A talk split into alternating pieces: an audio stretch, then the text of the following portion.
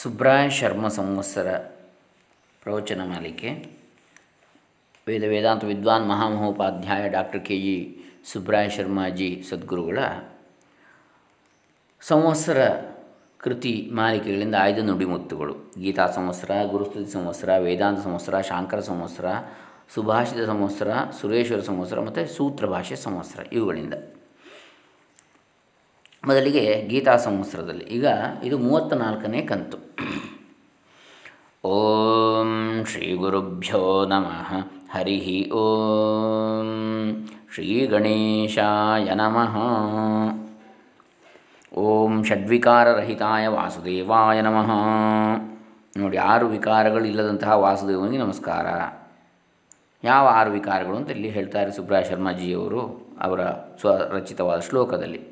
ಜನ್ಮ ಪ್ರಭೃತಿನಾಶಾಂತ ಷಡ್ವಿಕಾರ ವಿವರ್ಜಿತಃ ಪ್ರತ್ಯಗಾತ್ಮ ಸದಾಜ್ಞೇಯ ಗೀತಾಚಾರ್ಯಮಹಂ ಭಜೆ ಪ್ರತ್ಯಗಾತ್ಮನನ್ನು ಜನ್ಮ ಸ್ಥಿತಿ ವೃದ್ಧಿ, ಪರಿಣಾಮ, ಅಪಕ್ಷಯ ಮತ್ತು ನಾಶಗಳೆಂಬ ಆರು ವಿಕಾರಗಳಿಲ್ಲದವನೆಂದೇ ತಿಳಿಯಬೇಕು. ಅಸ್ತಿ ಜಾಯತೆ ವರ್ಧತೆ ಅಥವಾ ಜಾಯತೆ ಅಸ್ತಿ ವರ್ಧತೆ, ವಿವರ್ಣಮತೆ, ಅಪಕ್ಷೀಯತೆ, ವಿನಶ್ಯತಿ ಅಂಥೇಳಿ ಈ ಆರು ವಿಕಾರಗಳು ಇಲ್ಲದವನೆಂದು ತಿಳಿಯಬೇಕು ಪ್ರತ್ಯೇಕಾತ್ಮನನ್ನು ಆತ್ಮನಲ್ಲಿ ಆರು ವಿಕಾರಗಳಿಲ್ಲ. ಭಗವದ್ಗೀತೆ ಎರಡು ಇಪ್ಪತ್ತು. ನ ಜಾಯತೆ ಮ್ರಿಯತೆ ವಾ ಕದಾಚಿನ್ನಾಯಂ ಭೂತ್ವಾ ಭವಿತಾ ನ ಭೂಯ. ಅಜೋ ನಿತ್ಯ ಶಾಶ್ವತೋಯಂ ಪುರಾಣೋ. ನ ಹನ್ಯತೆ ಹನ್ಯಮಾನೇ ಶರೀರೇ. ಆತ್ಮನು ಹುಟ್ಟುವುದೂ ಇಲ್ಲ ಸಾಯುವುದೂ ಇಲ್ಲ. ಆತ್ಮನು ಕೆಲವು ಕಾಲ ಇದ್ದು ಅನಂತರ ನಾಶವಾಗುವುದೂ ಇಲ್ಲ. ಆತ್ಮನು ಅಜನು, ನಿತ್ಯನು, ಶಾಶ್ವತನು, ಪುರಾಣನೂ ಆಗಿರ್ತಾನೆ ಶರೀರವು ಕೊಲ್ಲಲ್ಪಟ್ಟರೂ ಆತ್ಮನು ಮಾತ್ರ ಕೊಲ್ಲಲ್ಪಡುವುದಿಲ್ಲ. ವೇದಾಂತದಲ್ಲಿ ಪ್ರತಿಪಾದಿತನಾದ ಆತ್ಮನ ಸ್ವರೂಪವನ್ನು ಈ ಶ್ಲೋಕದಲ್ಲಿ ಸ್ಪಷ್ಟವಾಗಿ ತಿಳಿಸಿದೆ. ಆತ್ಮನಿಗೆ ಆರು ಭಾವ ವಿಕಾರಗಳು ಇರುವುದಿಲ್ಲ ಜೀವನಿಗಿರತಕ್ಕಂತಹ ಷಡ್ಭಾವ ವಿಕಾರಗಳಿಲ್ಲ ಆ ಆರು ವಿಕಾರಗಳು ಯಾವುವು ಎಂದರೆ ಜಾಯತೆ, ಹುಟ್ಟುತ್ತಾನೆ, ಜನ್ಮ. ಅಸ್ಥಿ ದೇಶಕಾಲಗಳಲ್ಲಿ ಪರಿಚ್ಛಿನ್ನನಾಗಿರುತ್ತಾನೆ, ಸ್ಥಿತಿ ತೋರುತ್ತಾನೆ ಪ್ರತ್ಯೇಕವಾಗಿ. ಪರಿಚ್ಛಿನ್ನನಾಗಿ ಪ್ರ, ವರ್ಧತೆ, ಬೆಳೆಯುತ್ತಾನೆ, ದೊಡ್ಡವನಾಗುತ್ತಾನೆ, ವರ್ಧನ. ಪರಿಣಮತೆ ಕ್ಷಣ ಕ್ಷಣಕ್ಕೂ ಬದಲಾಗುತ್ತಾನೆ, ಪರಿಣಾಮ ಅಪಕ್ಷೀಯತೆ ಸೊರಗುತ್ತಾನೆ, ಅಪಕ್ಷಯ ಪ್ರಣಶ್ಯತಿ ನಾಶವಾಗುತ್ತಾನೆ, ಪ್ರಣಾಶ. ಈ ಆರು ವಿಕಾರಗಳು ಅನಾತ್ಮ ವಸ್ತುಗಳಿಗೆ ಉಂಟು, ಆದರೆ ಆತ್ಮನಿಗಿರುವುದಿಲ್ಲ. ಆತ್ಮನು ಅಜನು, ಅಜರನು, ಅಮೃತನೂ ಆಗಿದ್ದಾನೆ. ಅಜ ಜನ್ಮರಹಿತ, ಅಜರ ವೃದ್ಧಾಪ್ಯರಹಿತ ಜರ ವೃದ್ಧಾಪ್ಯ ಇಲ್ಲ. ಅಮೃತ, ಮೃತ, ಮರಣ ಹೊಂದ್ ಇಲ್ಲ ಇಲ್ಲದವನು ಆಗಿದ್ದಾನೆ. ಓಂ ತತ್ಸತ್ ಶ್ರೀಕೃಷ್ಣಾರ್ಪಣಮಸ್ತು. ಓಂ ಶಾಂತಿ ಶಾಂತಿ ಶಾಂತಿ ಇದು ಗೀತಾ ಸಂವತ್ಸರ. ಇನ್ನು ಗುರುಸ್ತುತಿ ಸಂವತ್ಸರದಿಂದ ಒಂದು ನುಡಿಮುತ್ತು ಮೂವತ್ತ ನಾಲ್ಕನೆಯ ಕಂತು. ಓಂ ಶೋಕಸಾಗರೋತ್ತೀರ್ಣ, ಶೋಕಸಾಗರೋತ್ತೀರ್ಣಾಯ ವೇದಾಂತ ಭಾಸ್ಕರಾಯ ನಮಃ. ಶೋಕಸಾಗರದವನ್ನು ದಾಟಿದವನು, ಉತ್ತೀರ್ಣನಾದವನು. ಉತ್ತೀರ್ಣ ಅಂದರೆ ಪಾಸಾಗು ಅಂತ ಹೇಳ್ತಾರಲ್ಲ, ಹಾಗೆ. ಬ್ರಹ್ಮಜ್ಞಾನಿ ತರೆಯತ್ ಶೋಕಂ ಪಾಪಸಾಗರಮೇವ ಚ ಅವಿದ್ಯಾಸಾಗರಂ ಬ್ರಹ್ಮ ಪ್ರಾಪ್ತೋ ವೇದಾಂತ ಭಾಸ್ಕರ ಬ್ರಹ್ಮಜ್ಞಾನಿ ಅವಿದ್ಯಾಸಾಗರವನ್ನು ಶೋಕಸಾಗರವನ್ನು ಪಾಪಸಾಗರವನ್ನು ದಾಟಿದವನಾಗಿ ಬ್ರಹ್ಮವನ್ನೇ ಹೊಂದಿಬಿಟ್ಟಿರ್ತಾನೆ। ಓಂ ಷಡ್ವಿಕಾರರಹಿತಾಯ ವಾಸುದೇವಾಯ ನಮಃ. ಇದನ್ನು ನೋಡಿದ್ದೇವೆ ಈಗಲೇ. ಆಗ ಈಗಾಗಲೇ ಓಂ ಬ್ರಹ್ಮಚರ್ಯಾದಿ ಸಂಪನ್ನಾಯ ಶ್ರೀ ಶಂಕರಾಯ ನಮಃ. ನಮಾಮಿ ಶಂಕರಾಚಾರ್ಯ ಗುರುವರ್ಯಂ ತಪೋನಿಧಿಂ ಬ್ರಹ್ಮಚರ್ಯ ತಪೋನಿಷ್ಠಂ ಭಾಷ್ಯಕಾರಂ ಕೃಪಾನಿಧಿಂ ತಪೋನಿಧಿಗಳು ಬ್ರಹ್ಮಚರ್ಯ ತಪೋನಿಷ್ಠರು ಕೃಪಾನಿಧಿಗಳೂ ಆದ ಭಾಷ್ಯಕಾರ ಶ್ರೀ ಶಂಕರಾಚಾರ್ಯ ಸದ್ಗುರುಗಳನ್ನು ನಮಿಸುತ್ತೇನೆ. ಓಂ ಪುಮರ್ಥ ಪ್ರತಿಪಾದಕಾಯ ಶ್ರೀ ಸುರೇಶ್ವರಾಯ ನಮಃ. ಪುಂ ಅರ್ಥ ಪ್ರತಿಪಾದಕಾಯ ಅಂದರೆ ಶ್ರೇಷ್ಠವಾದ ಅರ್ಥವನ್ನು ಪುರುಷಾರ್ಥಗಳಲ್ಲಿ ಶ್ರೇಷ್ಠವಾದದ್ದು. ಪುಂ ಅಂದರೆ ಶ್ರೇಷ್ಠವಾದ ಅಂಥೇಳಿ ಪುಂ ಗವ ಅಂದರೆ ಶ್ರೇಷ್ಠವಾದ ಗೋವು ಅಂಥೇಳಿ ಹಾಗಾಗಿ ಅರ್ಥಗಳಲ್ಲಿ ಶ್ರೇಷ್ಠವಾದ ಯಾವುದು? ಚತುರ್ವಿಧ ಪರ ಪುರುಷಾರ್ಥಗಳಲ್ಲಿ ಧರ್ಮಾರ್ಥ, ಕಾಮ, ಮೋಕ್ಷ ಶ್ರೇಷ್ಠವಾದ ಮೋಕ್ಷ. ಹಾಗಾಗಿ ಪುಮರ್ಥ ಅಂದರೆ ಮೋಕ್ಷಾರ್ಥ, ಪ್ರತಿಪಾದಕಾಯ. ಅದುವೇ ಶ್ರೇಷ್ಠ ಎಂಬುದನ್ನು ಪ್ರತಿಪಾದಿಸಿದಂತಹ ಶ್ರೀ ಸುರೇಶ್ವರಾಚಾರ್ಯರಿಗೆ ನಮಸ್ಕಾರ. ನಷ್ಟ ವಿದ್ಯಂ ನಷ್ಟಾನರ್ಥಂ ಪುಮರ್ಥ ಪ್ರತಿಪಾದಕಂ. ಪ್ರಣಷ್ಟಾಶೇಷದೋಷಂ ಶ್ರೀ ಸುರೇಶ್ವರಮಹಂ ಭಜೆ. ಅವಿದ್ಯಾರಹಿತರು, ಅನರ್ಥವರ್ಜಿತರು, ಮೋಕ್ಷ ಪ್ರತಿಪಾದಕರು. ಪುಮರ್ಥ ಪ್ರತಿಪಾದಕಂ. ಮೋಕ್ಷ ಪ್ರತಿಪಾದಕರು. ಸರ್ವದೋಷ ರಹಿತರುವಾದ ಶ್ರೀ ಸುರೇಶ್ವರಾಚಾರ್ಯರನ್ನು ನಾನು ಬಯಸುತ್ತೇನೆ. ಓಂ ಶಾಂತಿ ಶಾಂತಿ ಶಾಂತಿ. ಇನ್ನು ವೇದಾಂತ ಸಂವತ್ಸರ. ಮೂವತ್ತ ನಾಲ್ಕನೇ ಕಂತು. ಜ್ಞಾನದಿಂದ ನಾಲ್ಕು ಫಲಗಳು.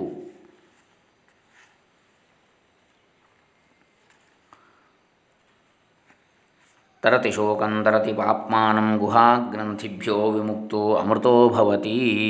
ಮುಂಡಕೋಪನಿಷತ್ತು ಮೂರು, ಎರಡು, ಒಂಬತ್ತು. ಬ್ರಹ್ಮಜ್ಞಾನಿಯು ಶೋಕಸಾಗರವನ್ನು ದಾಟುತ್ತಾನೆ, ಪಾಪಸಾಗರವನ್ನು ದಾಟುತ್ತಾನೆ, ಹೃದಯದ ಕಗ್ಗಂಟುಗಳಿಂದ ಬಿಡುಗಡೆ ಹೊಂದಿ ಅಮೃತನಾಗಿ ಬಿಡುತ್ತಾನೆ ಈಗ ಫಲಯುಗ ಪ್ರಯೋಜನ ಕಾಲವಿದು. ಏನೇ ಸಾಧನವನ್ನು ಮಾಡಿ ಎಂದು ಹೇಳಿದರೂ ಅದಕ್ಕೆ ಜನಗಳಿಂದ ಬರುವ ದಿಢೀರ್ ಪ್ರಶ್ನೆ ಅದರಿಂದ ಏನು ಪ್ರಯೋಜನ? ಹೀಗೆ ಆತ್ಮಜ್ಞಾನವನ್ನು ಮಾಡಿಕೊಳ್ಳಿರಿ ಎಂದು ಹೇಳಿದರೆ ಅದರಿಂದ ಏನು ಫಲ ಎಂದು ಸಾಧಕರು ಕೇಳ್ತಾರೆ. ಆತ್ಮಜ್ಞಾನದ ಈ ನಾಲ್ಕು ಫಲಗಳಾಗುತ್ತವೆ ಯಾವುದು?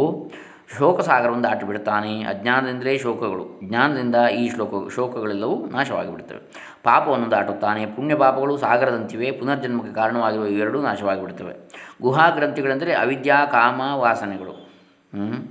ಆತ್ಮ ಕಾ, ವಾಸನೆಗಳು ಅಂದರೆ ಸಂಸ್ಕಾರ, ಪೂರ್ವ. ಆತ್ಮವಿದ್ಯೆಯಿಂದ ವಿದ್ಯಾ ಕಾಮ, ವಾಸನಾ ಗ್ರಂಥಿಗಳು, ಪೂರ್ವಕರ್ಮ ಸಂಸ್ಕಾರಾದಿಗಳು ನಾಶವಾಗಿಬಿಡ್ತವೆ. ಅಮೃತನಾಗಿ ಬಿಡುತ್ತಾನೆ ಆತ್ಮವಿದ್ಯೆ ಉಂಟಾದ ಕೂಡಲೇ ಅಮೃತನಾಗಿ ಜೀವನ ಮುಕ್ತನಾಗಿ ಆಗಿಬಿಡ್ತಾನೆ. ಇವನಿಗೆ ಪುನರ್ಜನ್ಮವಿಲ್ಲ. ಇದು ವೇದಾಂತ ಸಂವತ್ಸರ. ಇನ್ನು ಶಾಂಕರ ಸಂವತ್ಸರದಿಂದ ಮೂವತ್ತ ನಾಲ್ಕನೆಯ ನುಡಿಮುತ್ತು. ಜ್ಞಾನಪ್ರಾಪ್ತಿಗೆ ಸಾಧನಗಳು.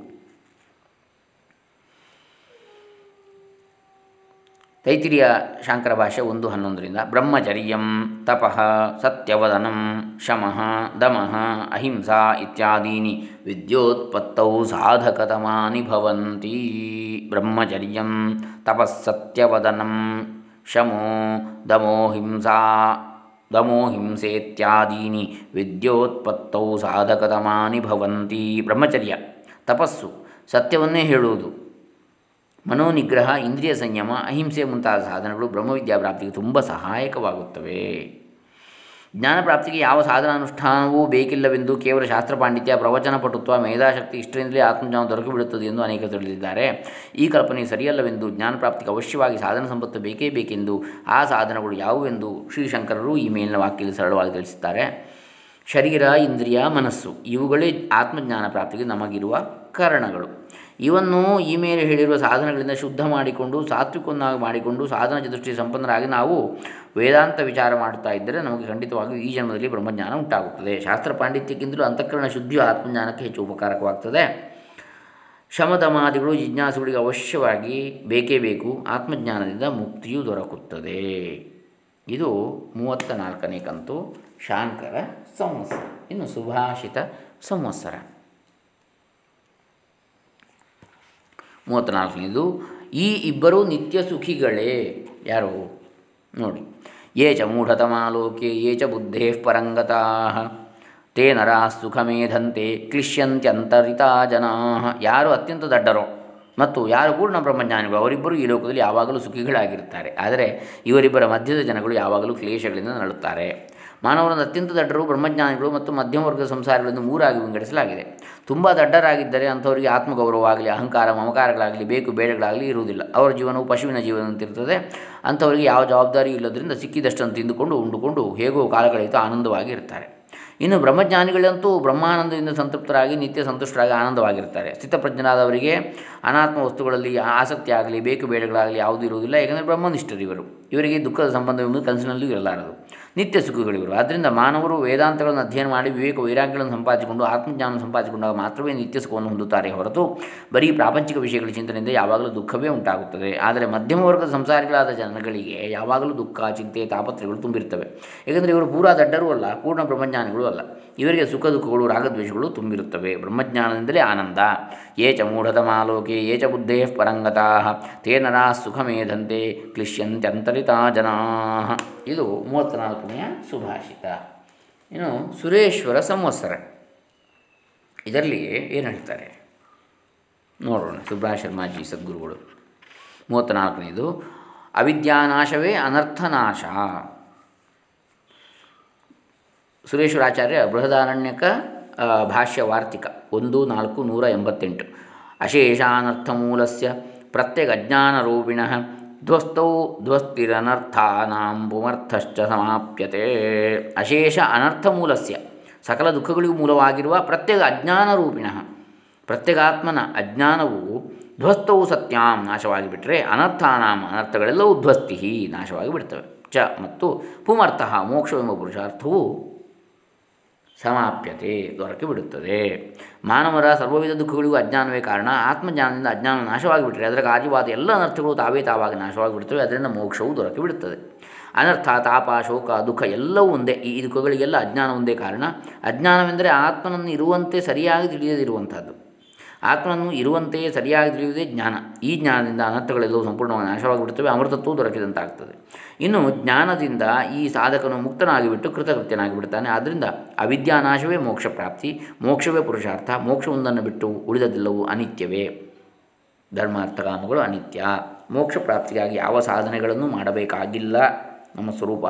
ಓಂ ಶಾಂತಿ ಶಾಂತಿ ಶಾಂತಿ ಇದು ಸುರೇಶ್ವರ ಸಂವತ್ಸರ. ಇನ್ನು ಸೂತ್ರ ಭಾಷ್ಯ ಸಂವತ್ಸರ.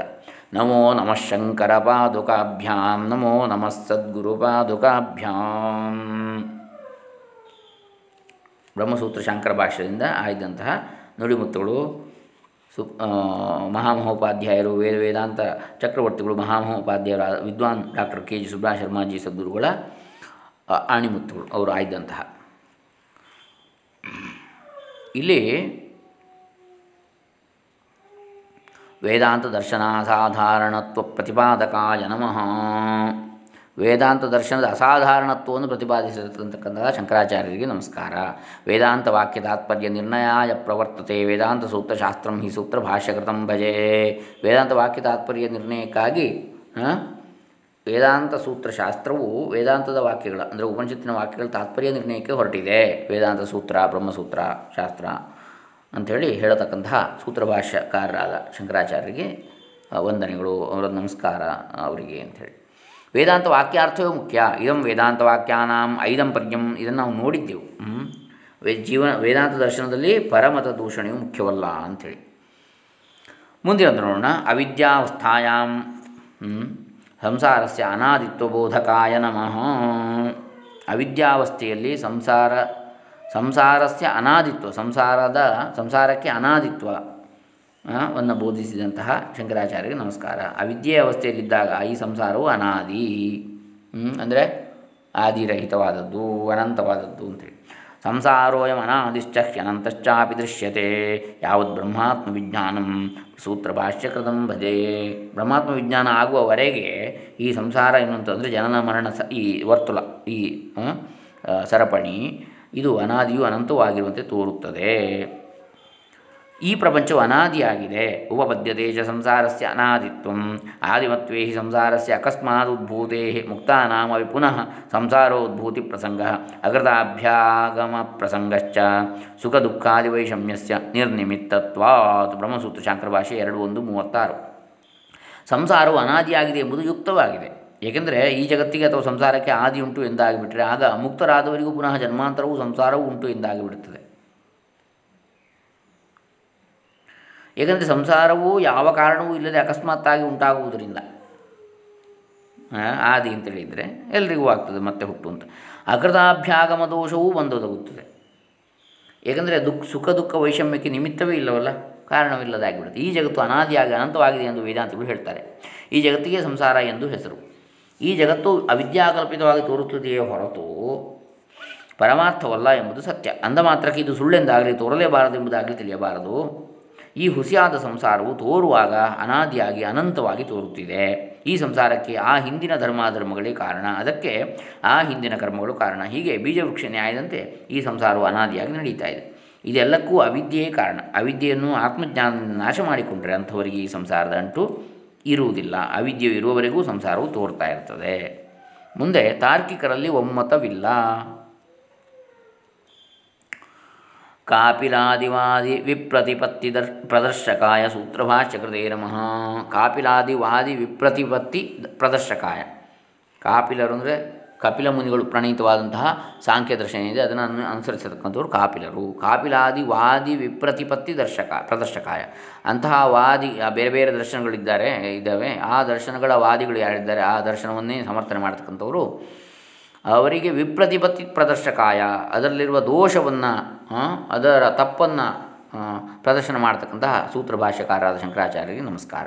ಕಾಪಿಲೇಶು ಕಾಣಾದೇಶು. ವಿಪ್ರತಿಪತ್ತಿ ದರ್ಶನಾತ್ ತರ್ಕಸ್ಯಾಪ್ರತಿಷ್ಠಿತತ್ವ ಸೂತ್ರಭಾಷ್ಯಕೃತಂ ಭಜೆ ಕೇವಲ ಶುಷ್ಕ ತರ್ಕ ಒಣತರ್ಕ ಎನ್ನುವಂಥದ್ದು ಅಪ್ರತಿಷ್ಠಿತವಾದದ್ದು, ಸುಸ್ಥಿರವಲ್ಲ.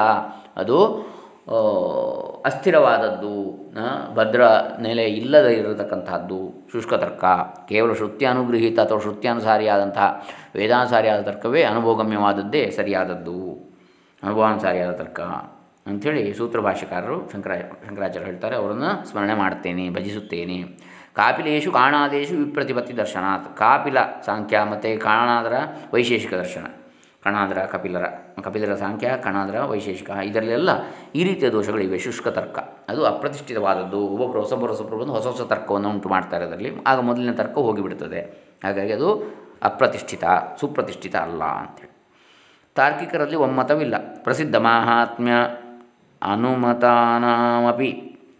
ತೀರ್ಥಕರಾಣಾಂ ಕಪಿಲ ಕಣಭುಕ್ ಪ್ರಭೃತೀನಾಂ ಪರಸ್ಪರ ವಿಪ್ರತಿಪತ್ತಿ ದರ್ಶನ ತರ್ಕಸ್ಯ ಅಪ್ರತಿಷ್ಠಿತತ್ವಮೇವ ಬ್ರಹ್ಮಸೂತ್ರ ಶಾಂಕರ ಭಾಷ್ಯ ಎರಡು ಒಂದು ಹನ್ನೊಂದು. ತಮ್ಮ ತಮ್ಮ ಮಹಿಮೆಗಳಿಂದ ಪ್ರಸಿದ್ಧರೆಂದು ಅಭಿಮತರಾಗಿರುವಂತಹ ಶಾಸ್ತ್ರಕಾರರಾದ ಕಪಿಲ, ಕಣಾದ ಮುಂತಾದ ದರ್ಶನಕಾರರುಗಳಲ್ಲಿಯೂ ಪರಸ್ಪರ ವಿರುದ್ಧವಾದ ಅಭಿಪ್ರಾಯವು ಕಾಣುತ್ತಿರುವುದರಿಂದ ತರ್ಕವು ಅಪ್ರತಿಷ್ಠಿತವೇ ಎಂದು ತಿಳಿಯುತ್ತದೆ. ತರ್ಕ ಅಪ್ರತಿಷ್ಠಾನ ಎಂದು ಸೂತ್ರಕಾರರು ಹೇಳಿದ್ದಾರೆ. ವೇದಾಂತ ಸೂತ್ರದಲ್ಲಿ. ತರ್ಕಕ್ಕೆ ಪ್ರತಿಷ್ಠೆ ಎಂಬುದಿಲ್ಲ ಪ್ರತಿಷ್ಠೆಯ ನಿರ್ಣಯ ಅಂತ ಕೊನೆಯ ನಿಲುಗಡೆ ಎಲ್ಲವೂ ಒಂದೇ. ಶ್ರುತಿ ಪ್ರಾಮಾಣ್ಯವೂ ಇಲ್ಲದೆ, ಅನುಭವದ ಆಧಾರವೂ ಇಲ್ಲದೆ ಬರೀ ಅನುಮಾನ ತರ್ಕದಿಂದ ಏನನ್ನೇ ಯಾರೂ ಹೇಳಿದರೂ, ಯಾರೇ ಹೇಳಿದರೂ ಅದಕ್ಕೆ ನಿಲುಗಡೆ ಎಂಬುದೇ ಇರುವುದೇ ಇಲ್ಲ.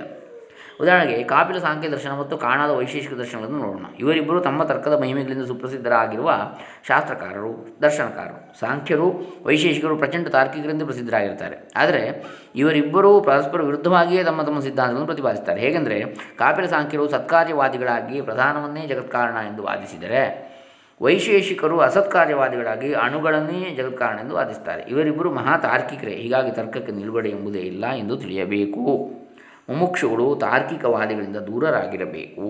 ಇನ್ನು ಮುಂದಿನದು, ಆತ್ಮನಲ್ಲಿ ದುಃಖಿತ್ವವೂ ಇಲ್ಲ. ಸುಖಿತ್ವ, ದುಃಖಿತ್ವ ರಹಿತ ಆತ್ಮಸ್ವರೂಪಬೋಧಕಾಯ ನಮಃ. ಸುಖ ದುಃಖರಹಿತನಾದ ಆತ್ಮಸ್ವರೂಪವನ್ನು ತಿಳಿಸಿಕೊಟ್ಟಂತಹ ಶಂಕರಾಚಾರ್ಯರಿಗೆ ನಮಸ್ಕಾರ.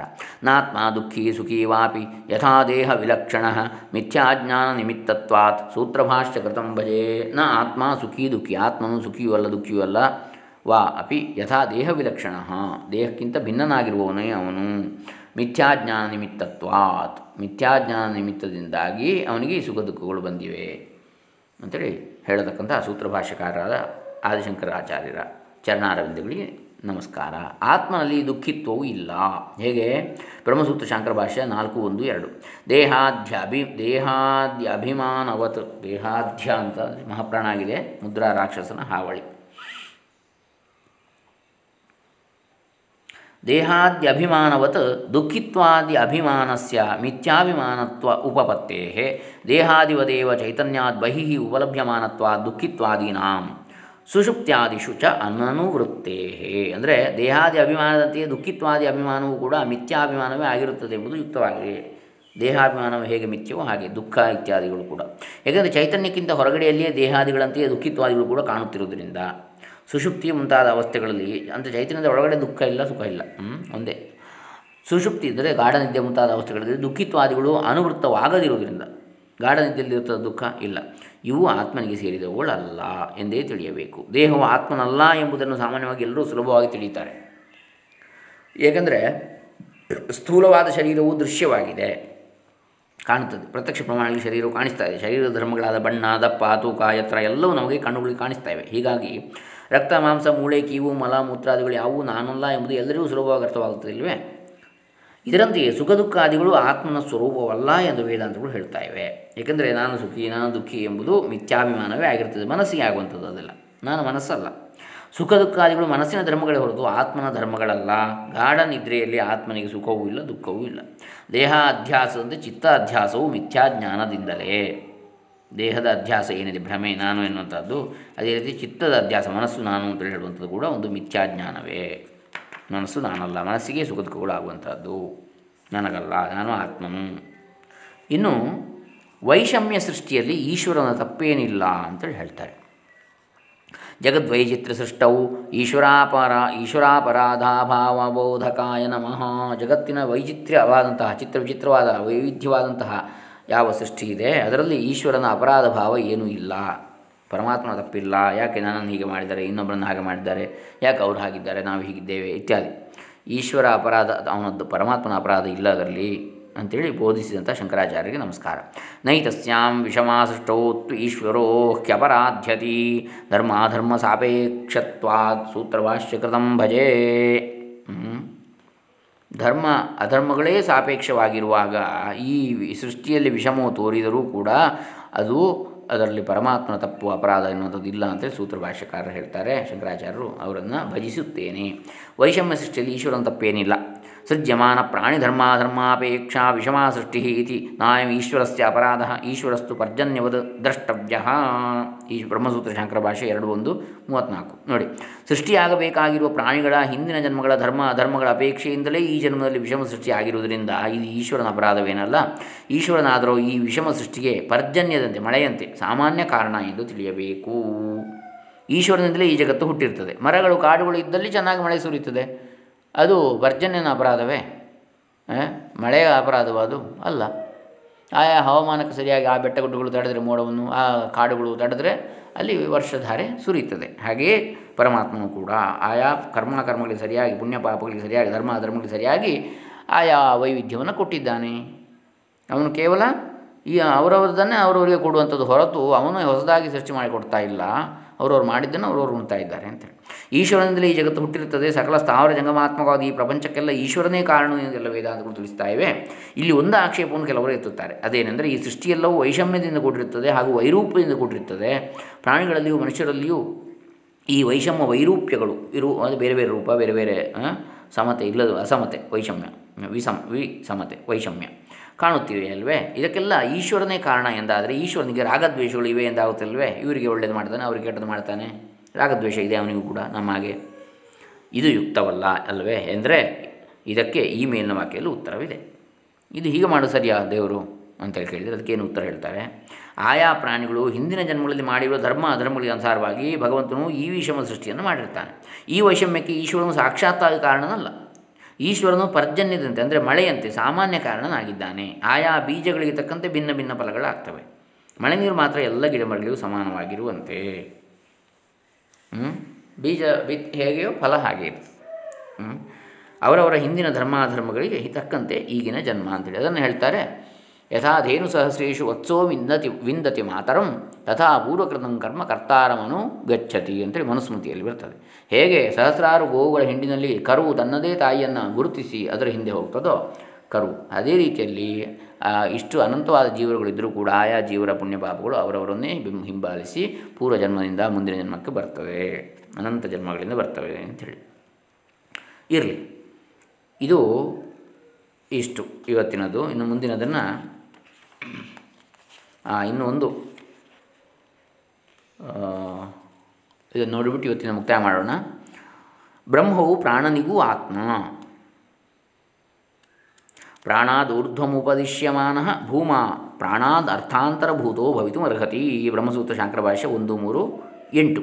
ಪ್ರಾಣಕ್ಕಿಂತಲೂ ಶ್ರೇಷ್ಠವೆಂದು ಹೇಳಲ್ಪಟ್ಟಿರುವ ಭೂಮತತ್ವವು ಪ್ರಾಣಕ್ಕಿಂತಲೂ ವಿಲಕ್ಷಣವಾಗಿ ಭಿನ್ನವಾಗಿರಬೇಕು.